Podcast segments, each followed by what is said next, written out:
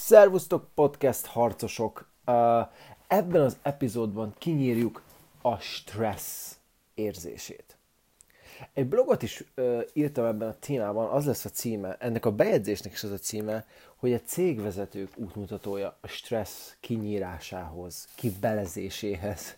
A lényeg az, hogy természetesen nem csak cégvezetőknek szól, de a példák alapján ez fog majd lejönni értékesítési vezetők, cégvezetők, ügyvezetők fognak a legtöbbet profitálni ebből a rövidke, egyébként teljesen szem negyedórás kis hanganyagból. Szóval miről lesz ma szó? Egyáltalán ki vagyok én? A nevem Tóth József, pszichológia szakos hallgató vagyok, és és cégeknek, vállalkozásoknak szeretnék egy kicsit kedveskedni ezzel a, ezzel a rövidke hanganyaggal most. Oké, okay. A következő ért van erre egyáltalán szükség. Ugye senkinek nem kell mondani azt, főleg ebben a hektikus uh, időszakban, amikor itt van a járvány, és reméljük, hogy eltűnt azért, de, de azért bőven itt volt, rengeteg, uh, nem csak a vendéglátó szektort érintette ez borzasztóan kellemetlenül, hanem, hanem majdnem minden iparágat. És uh, rengetegen szenvedtek, rengeteg embernek kellett nélkülöznie, visszavenni a büdzséből, rengeteg embernek kellett taktikázni, a stratégiákat használni, hogy most ugyanakkor hogyan éljük, szó szerint hogyan éljük túl ezt az időszakot. És persze nem csak a vírus, jöhet akármi, ami, ami olyan nehézségeket, olyan stresszt hordoz, ami alapvetően nem, uh, nem egy, se nem egy egészséges állapot, se nem olyan érzelmi állapothoz vezet, amiben az ember jó döntéseket tudna hozni. Mert őszintén, amikor a dolgok könnyen mennek, hát akkor, akkor nem mondom azt, hogy bárkinek sikerülhet, de azért akkor sokkal könnyebb. Amikor elszabadul a pokol, akkor nyilván akkor mutatkozik meg, hogy, hogy kiből, ki mennyire uh, alkalmas arra, amit csinál. Oké? Okay? Uh, az a helyzet, hogy bármikor történhető, hogy valaki felmond egy munkatárs, felmond egy olyan munkatárs, akinek a munkájáról óriási szükség van, és egyébként őt sem volt egyszerű megtalálni. Előfordulhat, hogy előjöttünk egy termékkel, egy szolgáltatással, nem annyira jó, mint azt mi gondoltuk. Új adókat vezetnek be, bezárások például a karantén idején, konkurencia innovál, valami olyasmit talál ki, amivel vevőket csábít tőlünk. Lehet, hogy visszaesik a forgalmunk, elakad a szállítmány, felborul a kamion, nem tudom. De fontos megtanulnunk kezelnünk ezeket a stresszes, érzelmi, nehéz helyzeteket, mert ezek olyan érzelmi, ha nem kezeljük, akkor olyan érzelmi állapotba jutatnak minket, ahol még inkább rossz döntéseket fogunk, fogunk hozni, és egyre nehezebb lesz kilábalni ezekből a helyzetekből. Úgyhogy ebben az epizódban semmi másról nem lesz szó, mint hogy mit, mit mond a stresszről a tudomány? Mi az, ami, mi, hogyan tudjuk uh, nem csak megjátszani, hogy pozitívak maradunk, hanem mik azok a valódi okok, amik az elménk mélyén rejtőznek, amik megteremtik a stressz, amik, meg, amik megteremtik a negatív érzelmeket, hogyan tudunk ebből kijönni. És még egyszer mondom, hogy nem arra van szó, hogy hülyeségeket ismételgetünk magunknak, vagy úgy teszünk, mintha nem is lennénk stresszesek. Egyébként annak is van alapja, lehet, hogy arról is fogunk beszélni, hogy az is működhet időnként, de itt konkrétan olyan dolgokról lesz szó, amik, uh, amik tényleg varázslatosan működnek. Uh, jó, szóval, akkor nem is húzom a szót, vágjunk ebbe bele. Én most három olyan stratégiát hoztam, amit amit hogyha kipróbálsz, nyilván egyszerre csak egyet. Tehát legyél a mestere először egynek, és majd utána próbálkozzál a többivel, mert nyilván itt én azt szeretném, nekem itt az a dolgom, hogy minél több értéket adjak neked, minél több hasznos információt, de hát könyörgöm, egyszerre csak egyet használjunk belőle, mert egyébként, egyébként nem fog érni semmit. Oké, okay. az első dolog. Történik valami rossz. És egyből érezzük, szinte automatikusan érezzük azt a testünkben, hogy elkezdtünk úgymond szenvedni. Rosszul érezzük magunkat. Megpróbálunk automatikusan kijönni utána ebből a helyzetből, mert senki nem szereti rosszul érezni magát. Hogyha az ember fájdalmat tapasztal, nem csak fizikai fájdalmat, hanem akár érzelmi, lelki fájdalmat is, akkor onnan rögtön menekülni akar. Miért? Hát azért, mert az agy egy ilyen túlélő szerkezet. Amikor, amikor fájdalmat észlel, akkor azért kell onnit azonnal menekülnie, mert uh, tudja, hogy ezek a folyamatos fájdalmak kvázi sérüléseket okoznak neki. Folyamatosan szurkálják, idéző jelben mondom. És ezek a folyamatos sérülések előbb-utóbb ö, végzetes kimenetelhez vezetnének. És ez nem csak a fizikai világban működik így, tehát hogyha van egy ö, sebed, ami nyilván egyre na- nagyobb lesz, akkor elvérzés meghalsz, hanem a lelki világban is így működik. Tehát, hogyha egyre-egyre lentebb kerülsz, akkor, akkor előbb vagy utóbb, de, de ennek nyilván nem lesz jó vége. Úgyhogy az agy mindenféleképpen szabadulna a fájdalomtól.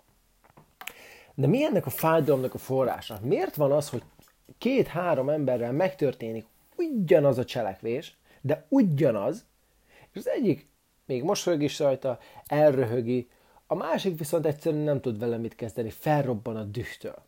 És az azért van, mert gondolj csak bele, soha nem az jelent nekünk problémát, ami velünk történik, hanem az, hogy ez a dolog mit jelent nekünk.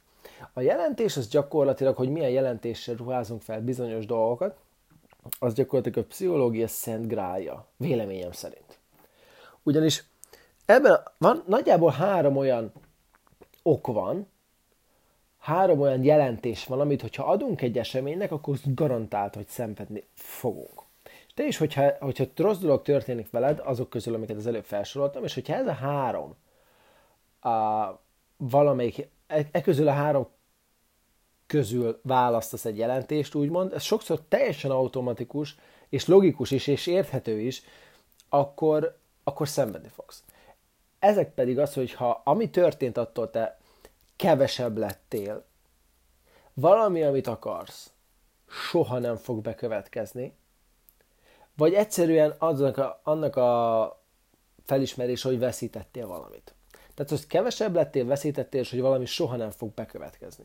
Például, ha úgy döntött egy munkatársad, hogy ő lelép, jelentheti ezt neked az, hogy elveszítettél valami értékeset? És mondjuk lehet, hogy ő tényleg klassz volt a munkájában, és hogy soha nem fogod tudni pótolni? Jelentheti? Hát na, na, hát akkor szenvedni fogsz. ha ezt ilyen jelentést adsz neki, akkor szenvedni fogsz. A megoldása ezekre természetesen az, hogy picit hátradőlsz, veszel egy mély lélegzetet, és elgondolkozol azon, hogy, hogy ez lehet, hogy nem is velem történt, hogy ez lehet, hogy nem is nyilván veled ö, esett meg, de hogy e, lehet, hogy ez sokkal inkább értem történt, nem pusztán velem történt. Tehát, hogy mondok egy példát. Néhány évvel ezelőtt a, abba kellett hagynom a, egy sportot, amit nagyon szerettem, és folyamatos pánikrohamjaim voltak, szörnyű érzés volt. És akkoriban folyamatosan olyan kérdéseket tettem fel magamnak, ami a mai napig itt van a kép a, a, a fejemben, hogy miért történt ez velem, miért történik ez velem. És a probléma az, hogy, hogy úgy éreztem, hogy veszítek valamit. Na most én akkoriban még nem tudtam azt, amit ma tudok de az az igazság, hogy az, a, az az egész, ami akkor történt, brutálisan borzasztó módon kellett, hogy megtörténjen, hogy engem kvázi ilyen elfordítson egy ilyen 90-120 fokban az életben, és beállítson egyébként abba az irányba, amivel menni szeretnék.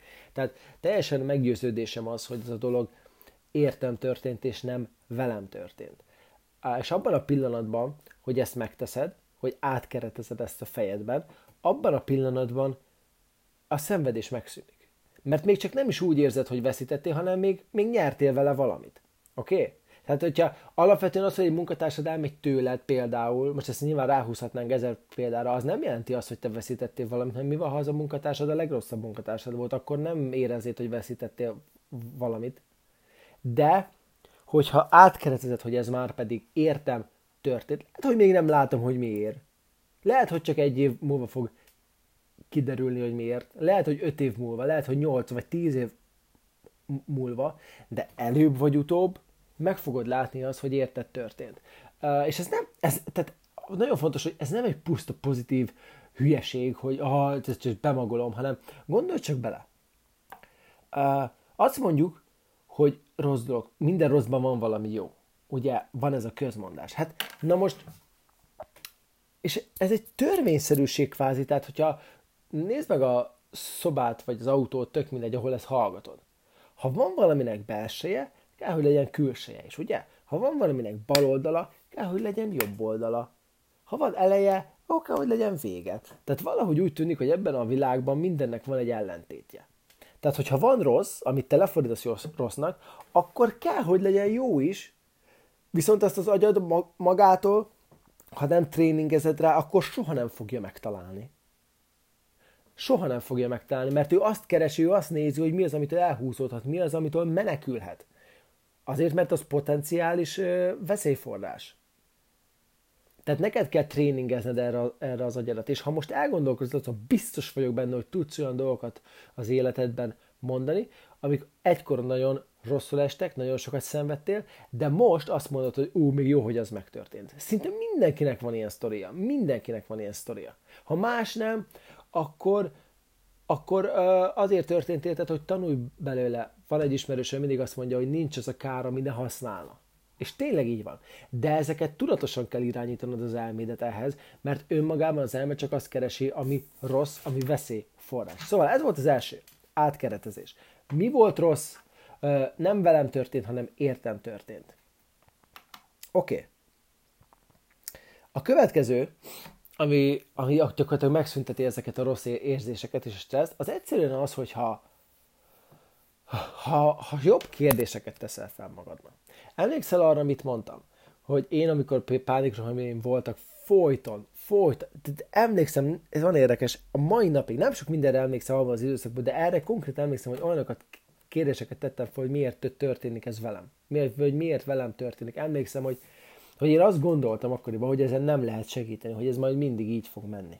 Most ez kiderült, hála Istennek, hogy nem, és, és azért viszonylag hamar el is múlt. De borzasztóan gyengítő kérdéseket tettem fel közben. Borzasztóakat. És hogyha jobb kérdéseket teszel fel, akkor ugye nem kell mondanom, nyilvánvalóan jobb válaszokat fogsz kapni.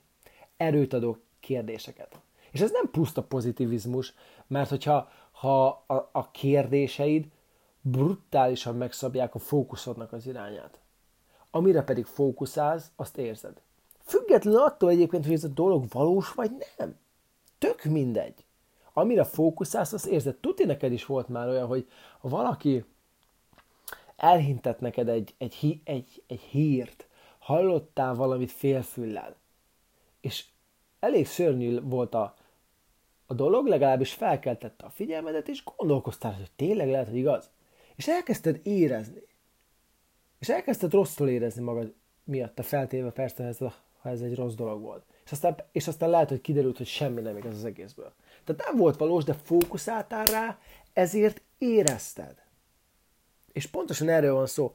A kérdésekben rejlik az erő. És ha, ha mondok egy pár példát.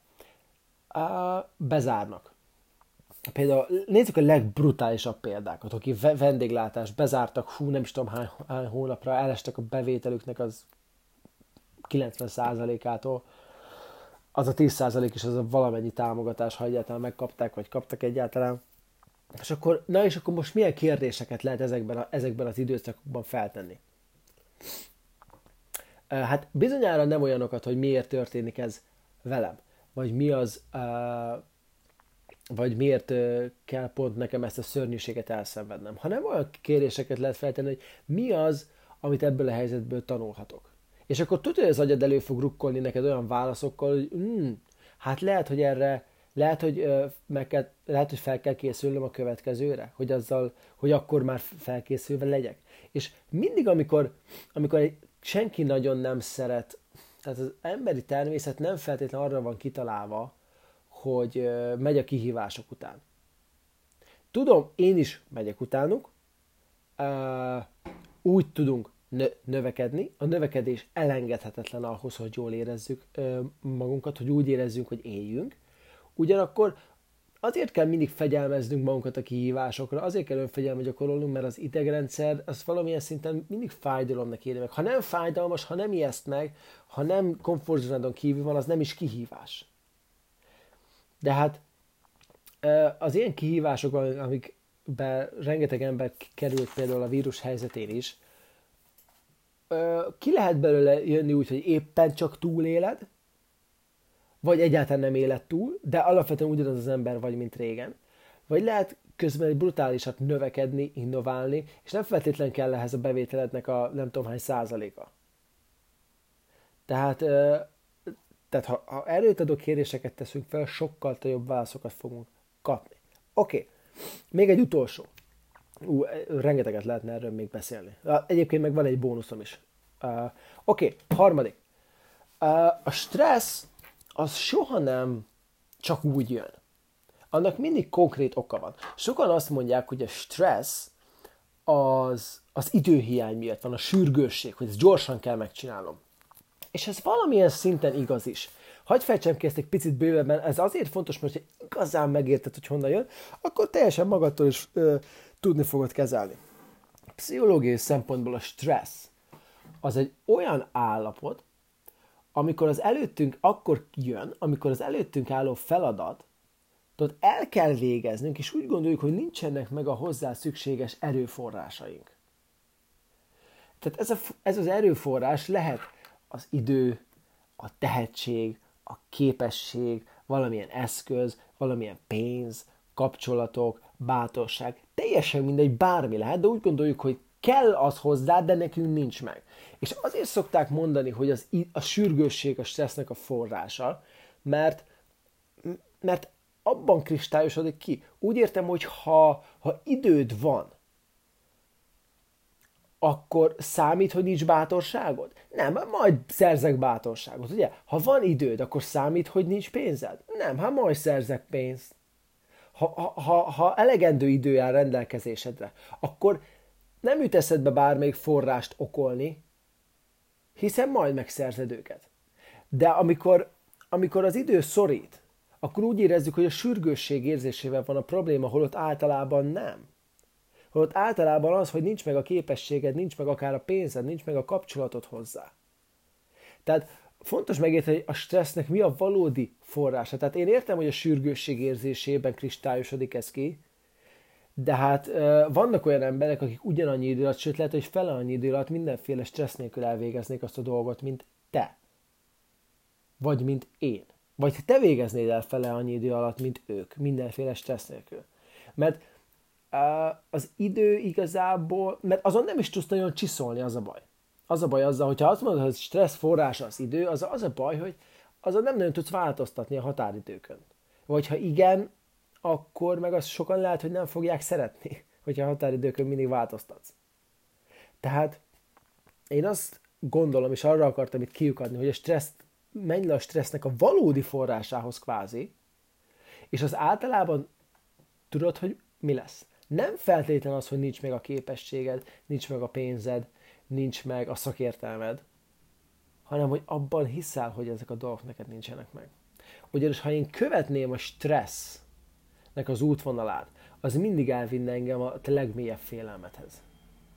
És ezek a legmélyebb félelmek nem csak úgy jönnek, hanem a meggyőződéseid okozzák. Hogy nem vagyok elég képzett, nem vagyok elég jó, nem vagyok elég XY, nem akármi. Tehát fontos a stressznek felismerni a valódi okát, és azt kinyírni. És ha már azt megtaláltad, azt már nem olyan nehéz kinyírni. Nyilván erről is lesz majd egy, egy, egy, egy, egy külön epizód.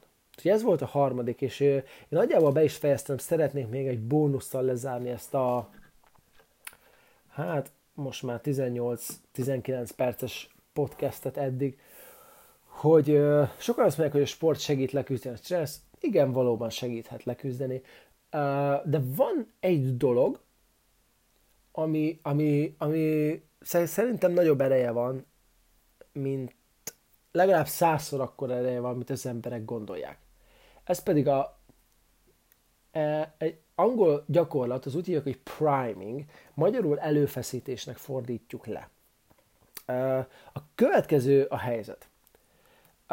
A pszichológiában ismeretes tény az, hogyha van egy olyan jelenség, ez az előfeszítés, hogy az azt jelenti, hogy ha mutatok neked egy ingert, például a kezedbe adok egy 20 ezrest, az befolyásolhatja, és befolyásolni is fogja a rákövetkező ingereknek a feldolgozását, és nem csak a feldolgozásának a sebességét, hanem azoknak az ingereknek a jelentését is. Na de ezt hogyan tud alkalmazni, anélkül, hogy ebben most konkrétabban belemennénk? Uh, erre találták ki az úgynevezett hála gyakorlatot. Már hát én hívom így egyébként, nem tudom, nem tudom hogy hívják. Minden egyes reggel, ébredés után, Uh, nyilván akkor optimális, mielőtt igazán belelendülnél a napodba. Nem mondd, hogy nincs 10 perced, ha 10 perced nincs, akkor életed sincs. Tehát arról szól a történet, hogy 10 percig, 5-8-10 percig olyan érzelmi állapotba juttatjuk magunkat, amivel egyébként ritkán, ez pedig a hálának az állapota. Ugyanis ha, a, hogyha valaki igazán akarja tudni, hogy mi az ellenszere, mondjuk az aggódásnak, vagy a félelemnek. Azért jutott ez a kettő eszembe, mert valószínűleg ez a kettő a legbénítóbb érzelem. A félelem az, ami miatt nem igazán cselekszünk, ami megállít bennünket. Az aggódás és a harag, a harag az, ami, amiatt úgy érezzük, hogy meg vagyunk ragadva. És hogyha tényleg akarsz egyfajta ellenmérget erre a kettőre, az semmi más nem, mint a hála érzése. Mert az egy elmében egyszerre csak egy ö, ö, kép jelenhet meg. És hogyha hálás vagy, akkor nem tudsz félni. Az lehetetlen. Hogyha hálás vagy, akkor nem tudsz aggódni. Akkor nem tudsz ö, ideges lenni. Az lehetetlen. Tehát ez az igazi ö, ellenméreg, ellenszer erre a két bénító érzelemre. Tehát, hogyha reggelente beteszel a füledbe mondjuk egy, ö, egy nyugtató zenét, meditáló zenét, választ ki, amit te szeretnél. Lehet, hogy majd én is fog ide leírásba rakni né- néhány, néhány tippet. És megint csak emlékezz olyan dolgokra, kérdezz olyan kérdéseket, mi az, amire büszke lehetek, mi az, amiért hálás lehetek, mi az, amit természetesnek veszek, de nem kellene, mi az, ami miatt ma izgatott lehetek, milyen jó dolog történt velem mostanában, amit nem én teremtettem meg, de mégis megtörtént. A hála az egy dolog, hogy elkezdesz folyamatosan vonzani olyan dolgokat, amikért majd még inkább hálás lehetsz, és sokkal simább lesz a napod. De, és ezt tényleg nem tudod, amíg nem próbálod ki de egyszerűen úgymond előfeszíted az elmédet arra, hogy, hogy, a há, hogy azért kell így indítanod a napodat, hogy nem kell, csak ha akarod, nyilván, de hogy, hogy ahogy az előbb ezt az előfeszítést is említettem, hogy uh, automatikusan más jelentést fogsz adni a dolgoknak, automatikusan könnyebben fogod őket kezelni, automatikusan uh, hitelesebben boldogabb leszel. Tehát ezer külön podcastet fogok erről felvenni, hogy, nem, hogy konkrét tudományos vizsgálatok igazolják a hála érzésének az egészségedet gyakorolt jó hatását, és egyáltalán azt, hogy hogyan fogod feldolgozni a, azt, hogy a, a nap, napközben akármi is történjen veled, mennyire gördülékenyebben fogod ezeket, ezeket átvészelni. Szóval, beszéltünk arról, hogy soha ne mindig keretezd át, ami veled történik, ne érezd úgy, hogy kevesebb lettél, hogy valami soha nem fog bekövetkezni, amit szerettél, vagy hogy elveszítettél valamit, mert akkor, akkor garantáltan szenvedni fogsz. Ez olyan biztos, mint hogy a nap keleten kell, nyugaton nyugszik.